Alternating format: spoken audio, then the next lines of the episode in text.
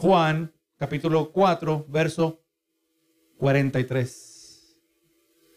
Vamos leyendo así en el nombre del Padre, del Hijo y del Espíritu Santo. Amén. Dos días después salió de allí y fue a Galilea, porque Jesús mismo dio testimonio de que el profeta no tiene honra en su propia tierra. Y así esta predicación está titulada, hay que creer. Hermano, usted sabe que el Evangelio de Juan tiene un principal propósito.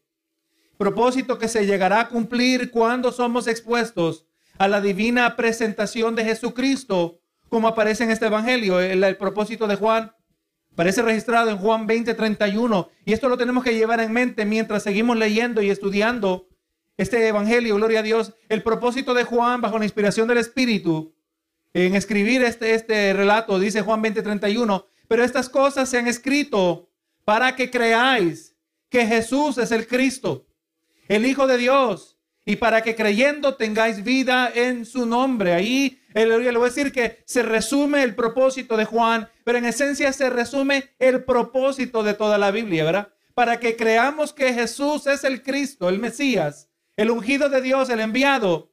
Él es el Hijo de Dios hablando de su divinidad y creyendo esto tengamos la vida que Él nos da a cada uno de nosotros. La misma vida que miramos la semana pasada, la vida que recibió la mujer samaritana. La vida, gloria a Dios, que recibieron los samaritanos cuando escucharon y entendieron quién era Jesucristo. Y usted sabe, hermano, que el ser humano está perdido en el pecado. El ser humano es esclavo del pecado y es incapaz de venir a Cristo por sí mismo. El ser humano es incapaz de producir la fe que resulta en su propia salvación. Esta misma fe tiene que ser suplida por Dios. Efesios 2.8 dice, porque por gracia sois salvos por medio de la fe. Y esto no de vosotros, pues es don de Dios. O sea, nosotros hermanos estamos tan trastornados, tan pervertidos, tan contaminados por el pecado, que somos incapaces de producir la misma fe necesaria para poder venir a Cristo. Gloria a Dios. Y Dios en su misericordia la suple al, que la quiere, al que quiere creer. Así que hermano, basado en esto podemos decir esto. Dios provee la fe para creer, pero el hombre es responsable de creer. ¿Verdad que sí? O sea, eso no, no nos hace nosotros irresponsables o nos hace libres de responsabilidad. Dios nos provee la fe para creer, pero nosotros tenemos que decidir creer. La salvación del alma es inalcanzable sin creer lo correcto acerca de la persona de Jesucristo. O sea que no se trata de creer cualquier cosa, sino que hay que creer lo correcto acerca de Jesucristo. Y le voy a decir, hermano, que muchas personas, incluso muchas religiones, creen en Jesús. Muchos reconocen que Jesús fue verdaderamente una persona histórica, aunque hay algunos que cuestionan si existió, pero muchos reconocen que existió. Varios están dispuestos a reconocer que fue una figura moral digna de imitar, pero esto no resulta en salvación. Santiago más bien hace una sorprendente declaración acerca de los demonios. Santiago 2.19. Tú crees que Dios es uno, bien haces. También los demonios creen y tiemblan. Así que hemos de ver, hermano, que creer no es simplemente una, una aceptación de datos correctos, no es una aceptación de datos verídicos, pero es mucho más que eso. Y la sección que hemos de estar mirando en esta noche viene inmediatamente después de la escena de, que ocurrió en la región de Samaria y fue ahí donde los judíos, eh, a donde aquellos que los judíos consideraban inmundos, los samaritanos, ellos abiertamente recibieron el Evangelio en su ciudad. Un evento, hermano, que lamentablemente no encontramos repetido en ninguna ciudad judía. Usted puede leer los Evangelios, hermano. Lo que ocurrió en Samaria no se repite en ninguna ciudad judía. Ninguna ciudad judía reacciona al Evangelio como ocurrió en el caso de estos mirados como paganos que eran samaritanos, hermanos los que eran eh, eh, marginados, los que eran considerados impuros por cuanto se habían mezclado, sus antepasados se habían mezclado con, con gentiles y su religión se había mezclado el judaísmo con las religiones paganas y vimos que ellos eran más aptos para recibir el Evangelio de Dios. La recepción del Evangelio por los samaritanos ilustra la idea que cuando se trata de la salvación del ser humano, Dios no hace acepción de personas. Gloria sea al Señor por eso, hermanos. Dios no hace acepción de personas. No importa cómo sean vistos, no importa cómo los mire la sociedad, cómo los considere los inalcanzables, los intocables. Aleluya, nadie es exento, nadie, eh, eh, aleluya, es, exento de recibir la presentación del Evangelio y también de venir a los pies de Jesucristo. Ahora, hermano, la exploración de este texto que vamos a estar mirando nos ha de permitir enfocarnos en tres puntos principales. Primero vamos a ver que el hecho que el individuo pueda presenciar un milagro no garantiza que, ha de, que ha de creer para ser salvo. Solo el Evangelio puede cambiar el corazón. Segundo, vamos a mirar que la enfermedad es un recordatorio de que vivimos en un mundo que está roto. Y tercero, miraremos que Jesús afirma su divinidad al mostrar que su poder no es limitado por dificultad o distancia. Y le voy a decir, hermano, que cuando nosotros tenemos grandes problemas, es en medio de problemas grandes que nos damos, nos damos cuenta que el Dios que nosotros servimos es grande. Cuando nuestros problemas, hermanos, son eh, de una magnitud incomprensible, aleluya, que están mucho más allá de nuestro alcance, nosotros miramos no solo el poder, pero la fidelidad del Señor hacia nosotros. El poder de Dios, el poder de Jesús no es limitado por dificultad o por distancia. Ahora miramos aquí el verso 43. Y dos días después salió de allí y fue a Galilea. Hermano, el ministerio de Jesús fue sumamente fructífero entre los samaritanos. Esta, esta ciudad experimentó un genuino, un verdadero, un verdadero avivamiento. El verdadero avivamiento es uno que resulta en corazones arrepentidos, corazones tornados hacia Cristo. El verdadero avivamiento es independiente de cualquier considerada o necesaria manifestación del Espíritu. El avivamiento es independiente de milagros y de prodigios. No, el verdadero avivamiento resulta en corazones humillados ante la presencia de Dios. Y eso es lo que ocurrió en esta ciudad. Lamentablemente la Biblia no nos registra más de lo que pasó después. El resto de la historia se la vamos a tener que preguntar al Señor en el cielo, ¿verdad? ¿Qué pasó con esos samaritanos? ¿Qué pasó en esta ciudad? Pero vemos, hermanos, que estos samaritanos recibieron una impartición de la vida abundante que está disponible a todo aquel que está dispuesto a creer. Y esta fue la razón por la cual Jesús y sus discípulos caminaron esa larga distancia de 20, aproximadamente 22 millas para llegar a esta ciudad, región de Samaria. Y sabemos, hermanos, y, y mira el lenguaje que usamos aquí. Estos fueron escogidos por Dios para salvación, porque habrían de creer. Pero vamos a mirar, hermano, que cuando Dios escoge para salvación, Dios utiliza un criterio. Y en Primera de Pedro se nos presenta el criterio que Dios usa, que Dios utiliza para llamar a los escogidos. Primera de Pedro 1.2. Dice elegidos o escogidos. Elegidos según la presencia de Dios. ¿verdad? Siempre me, eh, eh, se me hace importante distinguir que no es la presencia de Dios, sino la presencia de Dios. Dice, es elegido según la presencia de Dios en santificación del Espíritu para obedecer y ser rociados con la sangre de Jesucristo, gracia y paz o sean multiplicadas. Hermano, el ser humano ha recibido voluntad, eh, se le ha, la ha recibido de parte de Dios, pero esta voluntad se debe diferenciar del concepto filosófico de libre albedrío. Nosotros no creemos en libre albedrío, nosotros creemos que Dios le dio al hombre voluntad. Porque el libro albedrío establece que el hombre posee una moralidad independiente de Dios y por lo cual por sí mismo es capaz de escoger el bien y el mal. Escoger el bien o el mal. En cualquier etapa de su vida, nuestra moralidad no es independiente de Dios. Nuestra moralidad es derivada de Dios. Amén. Origina en Dios. No creemos en el libre, el porque el libre albedrío Piensa, gloria a Dios, que el ser humano puede escoger cuándo servir a Dios y cuándo no servir a Dios. Pero hermano, las escrituras no afirman esta, no afirman tal cosa. Las escrituras establecen que, establecen que el ser humano posee voluntad, pero que esa voluntad está esclavizada por el pecado.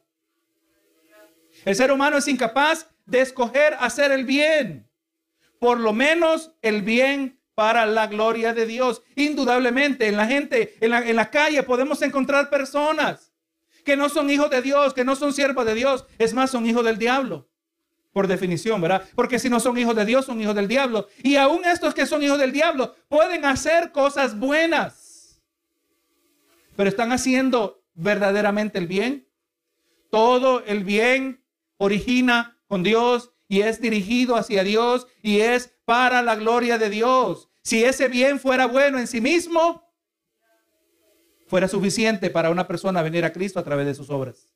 O mejor dicho, fuera suficiente para una persona recibir la vida eterna a través de sus obras, pero la vida eterna no es a través de las obras. O sea que el bien que hace el hombre por fuera se ve bueno, pero por dentro podremos descubrir que no es tan bueno. Si no lo hace para la gloria de Dios, lo hace para la gloria de otro. Indudablemente. O lo hace para la gloria de Dios, o lo hace para su propio bien, para quizás para acalmar su conciencia a causa del pecado que ha cometido y está tratando de en su mente rectificar el mal que ha hecho y por eso hace cosas buenas. Mucha gente da dinero a la calle, porque están según ellos tratando de equilibrar la energía negativa la energía positiva que hay en, en contra de ellos. No, no, hermanos, aleluya, eso no es bien al final de todo si no es para la gloria de Dios. Así que el ser humano es incapaz de tornar su propio corazón hacia Dios. Pero vamos a mirando, hermano, que todo ser humano recibe oportunidad. Oportunidad otorgada de parte de Dios de manera sobrenatural para poder escoger o rechazar a Cristo por medio de la presentación del Evangelio. O sea que entendemos, hermano, que, que Dios cuando nosotros presentamos el Evangelio a una persona, es muerta en delitos y pecados, esclavizada su voluntad hacia el pecado, incapaz de escoger el bien. Pero Dios abre una ventana. Dios habilita al individuo por un momento para que pueda tener libertad de escoger o de rechazar. Gloria a Jesús. Así es la misericordia del Señor.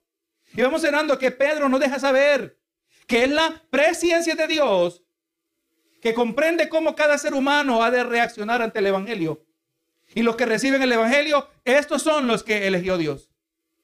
Amén. O sea, la voluntad humana es factorizada en la presencia de Dios al escoger. Y cuando Dios escogió, la palabra nos dice, escogido desde antes de la fundación del mundo. Y aleluya. Y espero que esto surja preguntas. Porque cómo trabaja, cómo trabaja Dios esto, cómo trabaja. Nosotros no lo vamos a entender todo, gloria a Dios. Pero si usted quiere ver esto más en detalle, le recomendamos escuche la predicación que tuvimos acerca de Primera de Pedro 1.2. Pero hermano, por medio del siguiente verso, ahora vemos que el apóstol Juan se asegura de, hacer eh, un contraste entre los samaritanos y los judíos. Sabemos que los samaritanos le recibieron y le recibieron de corazón y se entregaron y aceptaron su señorío sobre sus vidas. Ellos mismos aclararon cuando mirábamos en el verso 42, ellos entendieron al recibir el mensaje de Jesucristo, dice, y sabemos que verdaderamente este es el Salvador del mundo. Es más, hermanos, ellos entendieron algo que los mismos apóstoles se tardaron en entender. Pedro entendió que la salvación Aleluya. Pablo, Pedro entendía que la salvación era principalmente o solamente de los judíos, pero cuando le tocó ir a la casa de Cornelio, entendió que también a los gentiles era dado el Espíritu Santo. Los samaritanos entendieron que Jesús era el salvador del mundo, no solo de los judíos. Y entonces por eso el contraste, los samaritanos le recibieron, pero sabemos nosotros que los judíos le rechazaron. Juan 1.11, ¿verdad? nos lo dijo ya el apóstol Juan. A lo suyo vino y los suyos no le recibieron, los de su propia patria, su propia gente.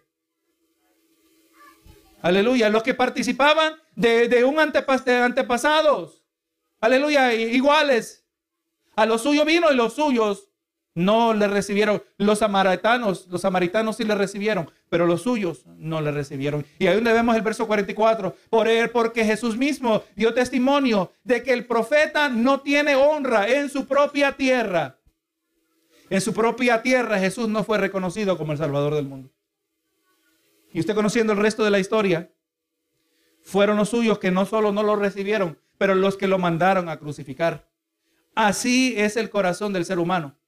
Hermano, vamos mirando que en este verso 44 Juan quiere presentarnos un marco amplio por medio del cual podemos entender el alcance de su ministerio en Galilea. Jesús va a ministrar y aunque algunos van a recibir el Evangelio, pero en un sentido general, los suyos no lo recibieron. Verso 45. Y cuando vino a Galilea, los galileos le recibieron, habiendo visto todas las cosas que había hecho Jerusalén en la fiesta, porque también ellos habían ido a la fiesta. El verso 44 nos dice que el, el profeta no tiene honra en su propia tierra. O sea, no es recibido. Pero aquí Dios dice que los galileos le recibieron. O sea, Jesús fue recibido en Galilea, pero no fue recibido como profeta. No fue recibido como enviado de Dios. Fue recibido como hacedor de milagros. ¿Cuántas veces, hermano, usted lee a lo largo de los evangelios que la gente seguía a Jesús por los milagros? La gente, aquellos que lograron probar el pan cuando Jesús multiplicó los panes y los peces. Jesús mismo lo señala. Es más, le gustaba tanto el pan y los peces que Jesús había provisto que lo querían hacer rey. Lo querían hacer rey por las razones equivocadas. Aquí le recibieron por las razones equivocadas. Lo dice, lo recibieron habiendo visto las cosas que había hecho en Jerusalén. Porque también habían ido a la fiesta. O sea, hermanos, ellos habían presenciado el primer milagro de Jesús.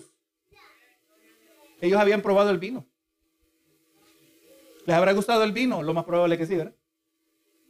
Jesús. Eso describe la manera que muchos reciban a Jesús. A Jesús lo reciben simplemente como el hacedor de milagros. El que hace por los suyos, eh, el que he mirado que como uno que hace por los suyos aquellas cosas que de otra manera son imposibles de lograr. Buscan a Jesús por, por sus milagros, pero no lo buscan por quién Él es. O sea, cuando miramos la escena de los panes y los peces y lo que ellos lo querían hacer rey, que hermano, hasta Jesús se tuvo que ir de en medio de ellos. Era incorrecto que lo recibieran como rey. inequivocablemente. No, hermanos. No era malo que lo recibieran como rey. Lo que era malo, que lo hacían rey por las razones equivocadas. Buscan a Jesús por su milagro, pero no lo buscan por quién Él es. Y hemos de ver más adelante que presenciar milagros no garantiza que el individuo ha de creer. Creer para salvación solo es posible por medio del Evangelio. En el día de hoy hay creyentes, hermanos. Y le llamamos creyentes por cortesías. Algunos quizás eran genuinos. Algunos no lo son. Pero andan buscando milagros. Andan buscando hacedores de milagros. Aparece fulano en tal lugar y hace milagros, ahí estarán. No les importa la doctrina, no les importa lo que está ausente, lo que esté presente. Con tal hayan milagros, eso es lo único que hace falta. Pero sepa que no solo Jesús hace milagros, el diablo también hace milagros. Solo pregúntele a Moisés cuando estaba delante de Faraón. Pregúntele a Moisés si las varas de los sacerdotes satánicos de Faraón eran serpientes en el mismo sentido que la vara de Moisés se había hecho serpiente.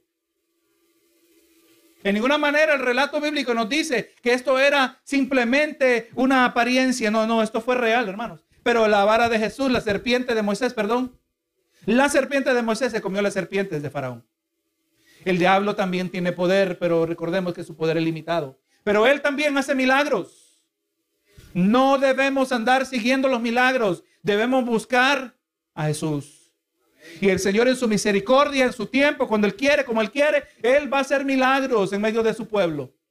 Él va a obrar de manera milagrosa cuando eso está dentro de los propósitos de Dios. Pero es más, aunque estén presentes milagros, eso no garantiza que todos van a creer. Dice, y esto lo vamos a ver más adelante. Verso 46, vino Jesús, vino pues Jesús otra vez de Caná, de Galilea, donde había convertido el agua en vino. Y había en Capernaum un oficial del rey cuyo hijo estaba enfermo. No se nos olvide, hermanos.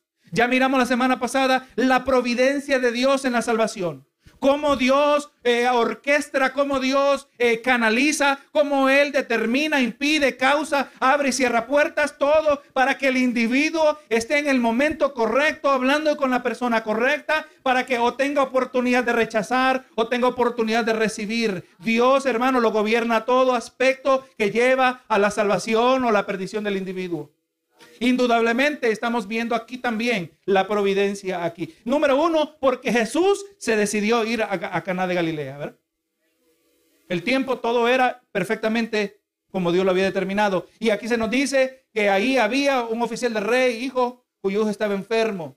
Este cuando oyó que Jesús había llegado de Judea a Galilea, vino a él y le rogó que descendiese y sanase a su hijo que estaba a punto de morir.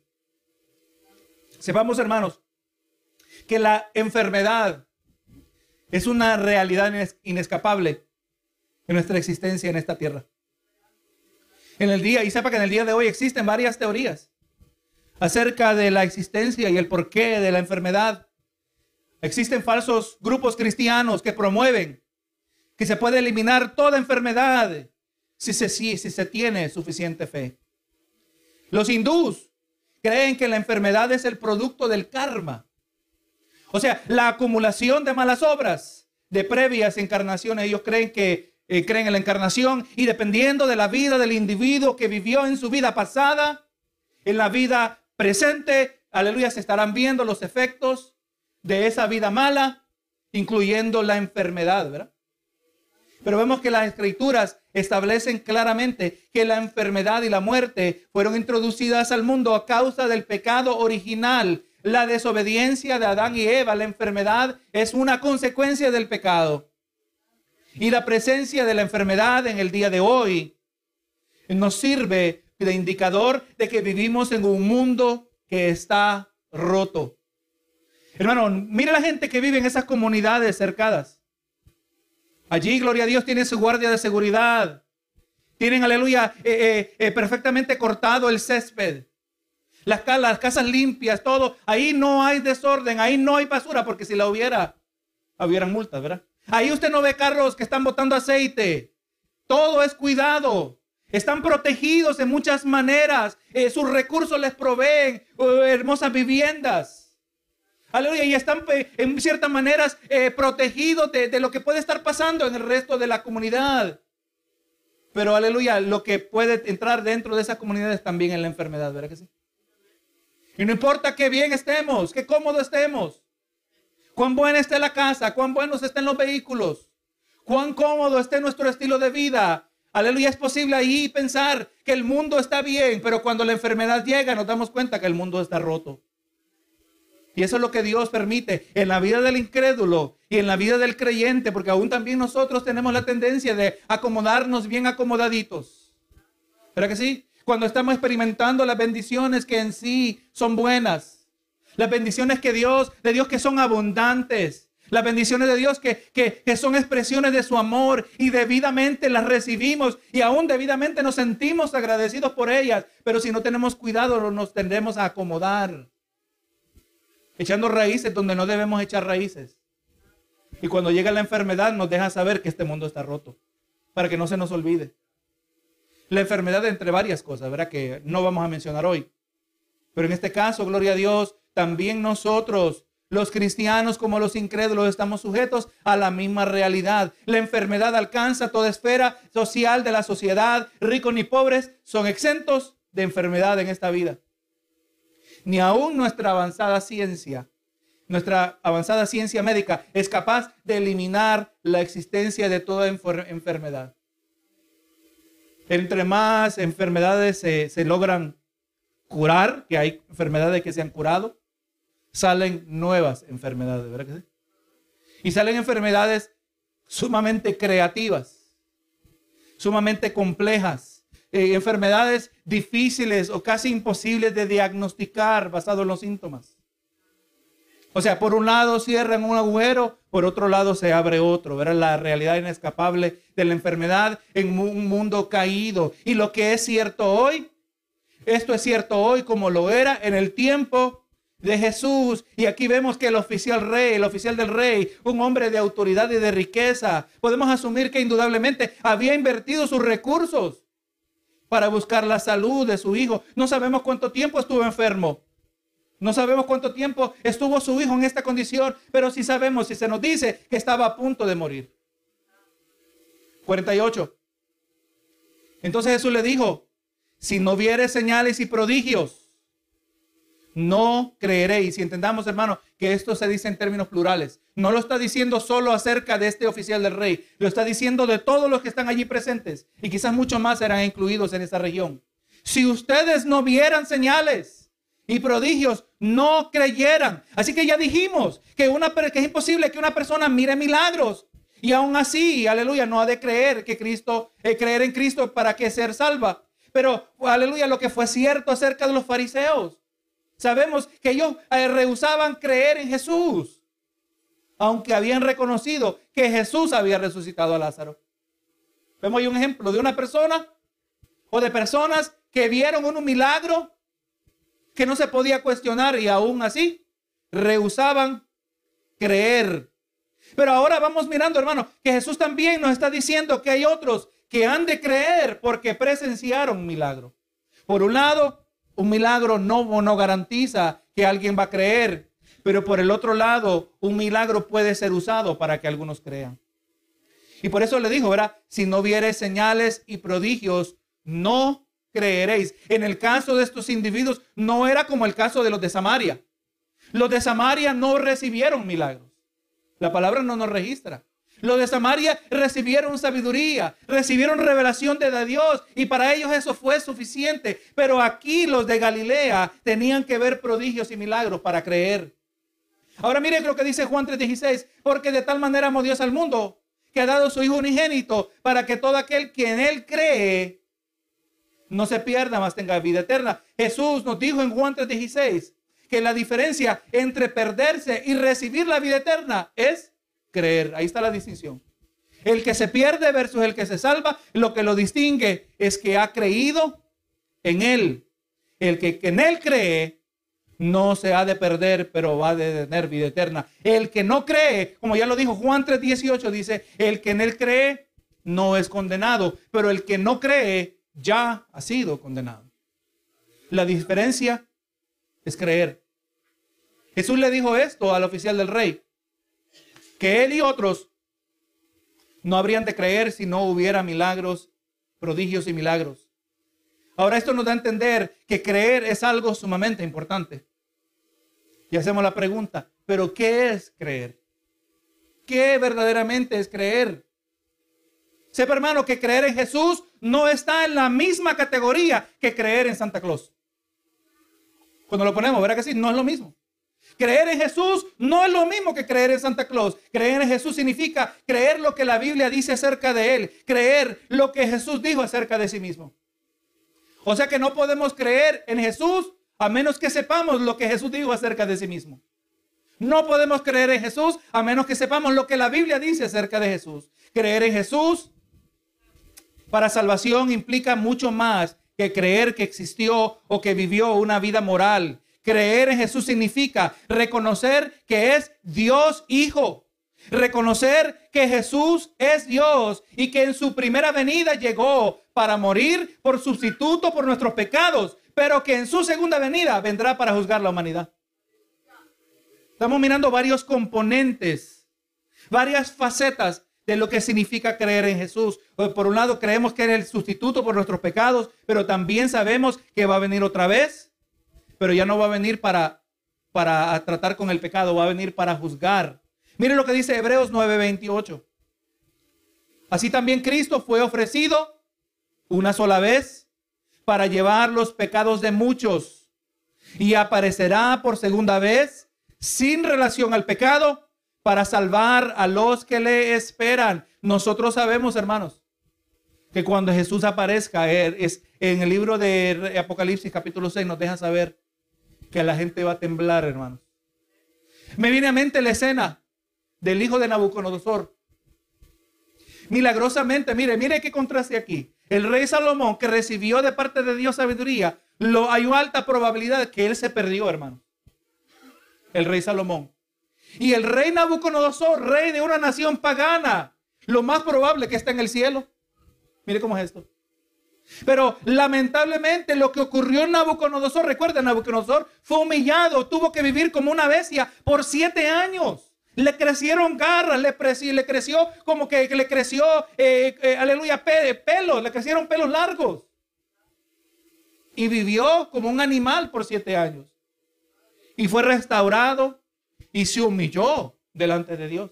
Reconoció que Dios es el Dios del cielo, el verdadero Dios. Pero lo que ocurrió en Nabucodonosor lamentablemente no fue transmitido a su hijo. Y su hijo Belsasar se atrevió en una pagana celebración de, de tomar los utensilios del tabernáculo de Dios, utensilios consagrados a Dios. Y hermano, y la palabra nos deja saber que una mano apareció de la nada y escribió en la pared una expresión que nadie podía entender. Mené, mené, tequelu, parsin. Y este rey Belsasar que había sustituido a su padre, aunque no entendía esas palabras, la palabra nos dice que temblaba de miedo, hermanos temblaba porque simplemente se escribieron unas palabras en la pared. Ahora imagínense cómo va a temblar la humanidad cuando aparezca el Rey de Reyes y Señor de Señores. No hay comparación. Si vamos a creer en Jesús, creemos que en Jesús el sustituto, pero también creemos en Jesús el juez. Si vamos a creer, creer en Jesús significa reconocer su suficiencia, que Él es suficiente Salvador para limpiarnos de la maldad del pecado que hemos cometido. En el día de hoy hay personas que han hecho cosas malas y no se perdonan a sí mismos. Hay lamentablemente creyentes que no entienden el perdón de Dios. Y, externamente profesan haber recibido a Jesucristo como Salvador, pero todavía llevan a la culpabilidad de su pecado. No, no, hermanos, tenemos que creer que Jesús es suficiente. Para limpiarnos de la maldad del pecado que nosotros hemos cometido. Primera de Juan 1.9. Mira aquí está esta declaración, esta promesa. Si confesamos nuestros pecados, Él es fiel y justo para perdonar nuestros pecados y limpiarnos de toda maldad. El que viene a Cristo es limpio. El que se entrega a Jesús, el que cree en Jesús, el que pone su confianza en Jesús, es limpio. Esto es lo que Jesús quería, que este hombre que tenía el hijo enfermo al punto de muerte, que él pudiera hacer, que pudiera creer en Jesús. Creer que Él es suficiente para hacernos aceptables ante el Padre Celestial y librar nuestras conciencias de la culpabilidad del pecado. Creer en Jesús significa reconocer su señorío, que Él es Dios y que es dueño de nuestras vidas. Que Él es todo y nosotros somos nada que somos ineptos para vivir nuestras vidas sin Él. Jesús lo dijo, sin mí nada podéis hacer. O por lo menos nada que te va a ayudar puedes hacer. Vamos a pensar, hermanos, y meditaba sobre esto esta mañana. El individuo en el mundo que no conoce, el individuo que no conoce a Cristo en el mundo, está buscando su bienestar. Está buscando que le vaya bien. Está buscando prosperar. Y en ciertos términos lo logra, ¿verdad que sí? Se, hacen de carreras exitosas, se hacen de, buenos recursos, se, hacen de buena vivienda, de buenos carros, y, el individuo está haciendo aquello que considera para su propio bien. Pero la palabra nos dice que lo mejor que el hombre puede hacer sin Dios es escoger un camino que lleva a la muerte. Hay camino que al hombre le parece bueno, pero su fin es camino de muerte. Hermano, ahí está la urgencia de venir a Cristo. Yo no quiero vivir sin Cristo. Yo no quiero vivir mi vida sin la presencia de Cristo. Yo no quiero dar un paso sin la dirección de Dios. Yo no quiero escoger el camino que me lleva a la perdición. Yo quiero escoger el camino que me lleva a la vida eterna. Somos ineptos para vivir nuestras vidas sin Él. Creer en Jesús significa que hemos pecado y nos arrepentimos de haber pecado contra Él y anhelamos ser transformados. Juan 5:24, de cierto, de cierto os digo, el que oye mi palabra y cree eh, al que me envió, tiene vida eterna y no vendrá condenación, mas ha pasado de muerte a vida. ¿Creemos nosotros, hermanos? Que Cristo nos puede transformar Creer en Jesús significa estar dispuestos a someter nuestras vidas bajo su señorío y vivir vida y vivir para hacer su voluntad. Hermano, no, no, no vengamos a Cristo para vivir como Jonás.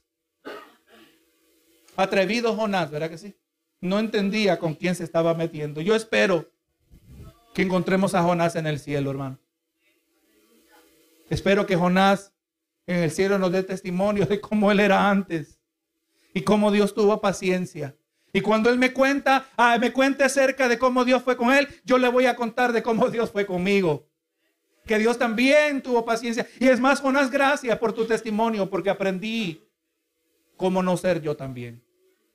Aleluya, vamos a venir, nos sujetamos a su señorío para vivir y hacer su voluntad. No hay nada mejor para el ser humano que hacer la voluntad de Dios. Entendamos esto, la gente viene a la iglesia y piensa que hacer la voluntad de Dios ahora ¿qué significa que vamos a vivir una vida aburrida.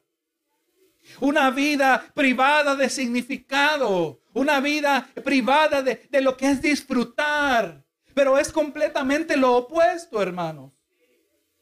Cuando venimos a Cristo, Cristo nos concede el agua que le prometió a la mujer agua que salta para vida, agua que, que, brota, agua que no está estancada, agua que, que sacia, agua que limpia, agua que refresca, bendito Jesús. Es el agua que nos ofrece Cristo Jesús a nosotros. Lo mejor para el hombre no es simplemente para que le vaya bien al final de todo, pero aún para su existencia terrenal, la mejor vida que el hombre puede vivir en esta tierra es sujeto a la voluntad de Dios. Ahí donde está la mayor bendición de parte de Dios, hermanos. Jesús quería que este hombre creyera. Por eso, escucha esto, por eso se enfermó su hijo. Por eso empeoró a punto de morir. Si Dios es soberano, tenemos que reconocer que esto así fue, ¿verdad que sí? Jesús quería que este hombre creyera. Por eso se enfermó su hijo y por eso se empeoró a punto de morir. Y por eso este hombre llegó a un punto de desesperación para que para que buscara a Jesús. Póngase a pensar su propia historia. Usted no es que era tan buena gente que un día empezó a evaluar los pros y los en contra de vivir una vida entregada al Señor y lógicamente decidió que es mejor seguir a Cristo. No, hermano. Lo más probable que usted fue arrimado a la orilla del precipicio y sentía que estaba por caer. Y el Señor en su misericordia determinó que eso fuera así para que se sintiera desesperado para buscar a Jesús. Y vamos mirando, hermano, que Dios así lo determinó para que él buscara a Jesús y vamos mirando que por eso Jesús contestó su petición. Todo esto estaba dentro del plan de Dios. Y mientras evaluamos esta historia, este relato histórico, este narrativo, porque esto es verídico, esto ocurrió, hermanos. Pensemos en nuestra propia historia. Pensemos en todas las cosas como un efecto de dominó. Una cosa llevó a otra cosa y otra cosa llevó a otra cosa. Una serie de cosas que en el momento no parecían estar conectadas, pero ahora que le servimos al Señor miramos atrás y podemos trazar la mano de Dios obrando a favor de cada uno de nosotros.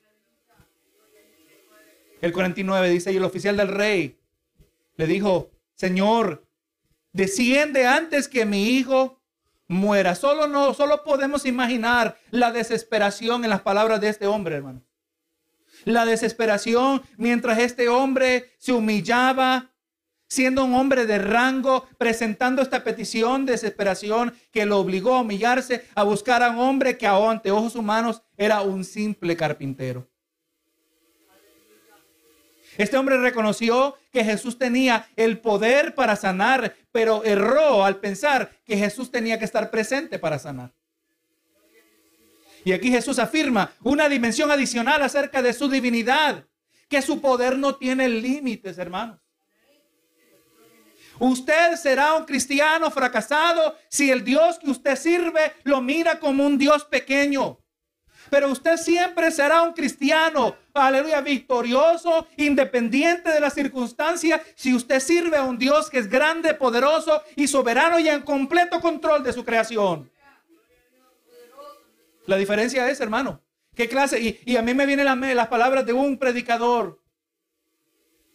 Este predicador estudió en el seminario, tuvo el privilegio de años después volver y ahora era un invitado a predicar en el seminario donde él estudió y se sentía privilegiado que sus propios maestros lo iban a poder escuchar predicar.